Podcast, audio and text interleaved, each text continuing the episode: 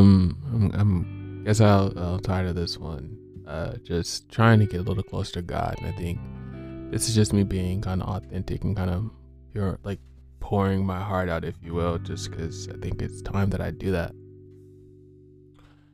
So I kind of wanted to like get into this a little bit, and um, for me, I, I've been searching for God for pretty much all my life, and it hasn't been easy.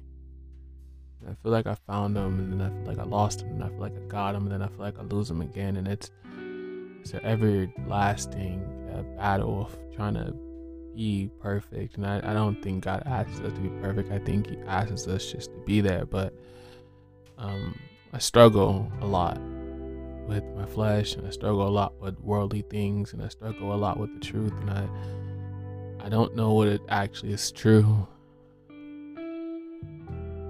I don't know how people who have so much faith can't teach me how to have the same amount of faith that they have. They keep telling me it's going to come to me and it's just something and it's something and it's like I really don't know if I have as much time because I feel like I worry a lot about how long God is going to be patient with me because I haven't been patient with myself and I definitely have been patient with others. Maybe a part of me is looking for some type of supernatural experience with God, and I think that's what's probably holding up the process because God does not speak to me in supernatural ways. He's very subtle in his approach. I don't know exactly what I'm looking for when it comes to God. I don't know if I'm looking for Him for salvation. I'm looking for Him to fill this hole. I always quote this Rihanna quote.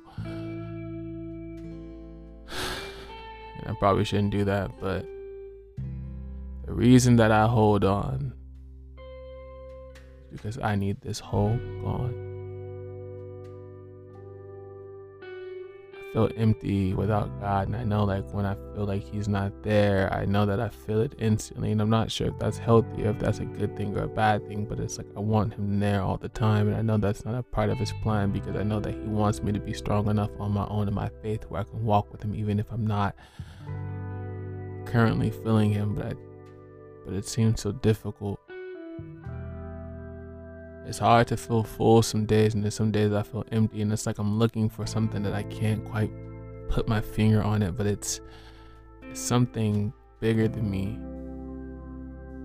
It's bigger than you. It's bigger than us, and it's it's everything that we need in this lifetime. I find myself being bored with the mundaneness of today. I'm not chasing any more money. I'm not chasing any more girls or any more guys or any more sex or any more love or any more passion or any more friends or any more anything. I'm not chasing anything anymore. I'm searching for God and I'm not sure what I'm searching for because the idea of God is too hard for me to conceptualize. So I'm somewhat struggling. I say somewhat as if I'm not struggling 100%, but Part of me knows that he's there, just waiting to meet him. To get the call that I am chosen, that he had picked me, that I am finally in your grace and I'm finally in your presence, and I don't know what it's going to take. So I started reading my Bible. I started in Genesis and I'm still not sure why you made me.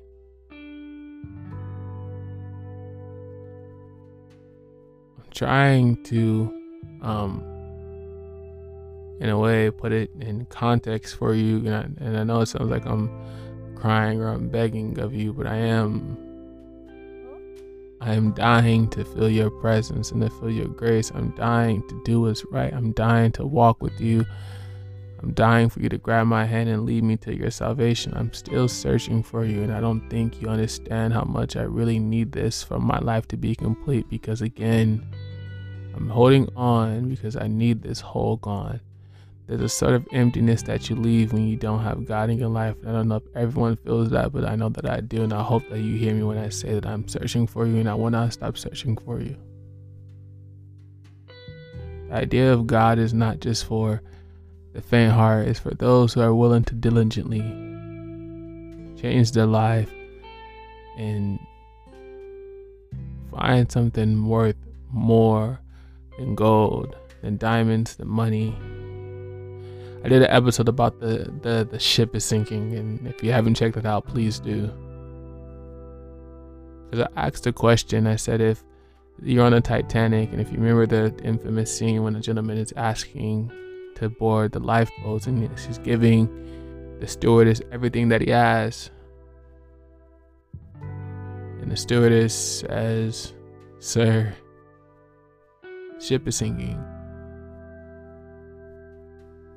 And I asked, What would you give that stewardess to board that lifeboat? No one's came with an answer yet. So I'm still trying to figure out an answer of what do you give God he says that the only way to salvation is to give me you. And you say I'm just not ready yet. So you continue doing the things that you want. And I hope that well hopefully God forgives me because I've done wrong. And I'm I'm not trying to scare anybody. I'm just trying to understand for myself what I can give God if I've already given him the best part of me. I'm I'm, I'm struggling still. So I'm looking for that feeling where I'm wrapped in your arms and you tell me everything's okay and I'm proud of you, son, and thank you, son, and I'm I'm glad that you're trying, and I'm I'm rooting for you, and I know that we're gonna get here together. Cause see, sometimes I feel like I'm here by myself, and sometimes I feel like I'm losing my mind. Because for me to ever try to rationalize you is a part of me being insane, and I don't think that I actually ever pay close attention to the fact that I may be losing my mind by trying to find you, because I can't lose anything else because I already lost myself. My name is Keys from Eden, and this is my story.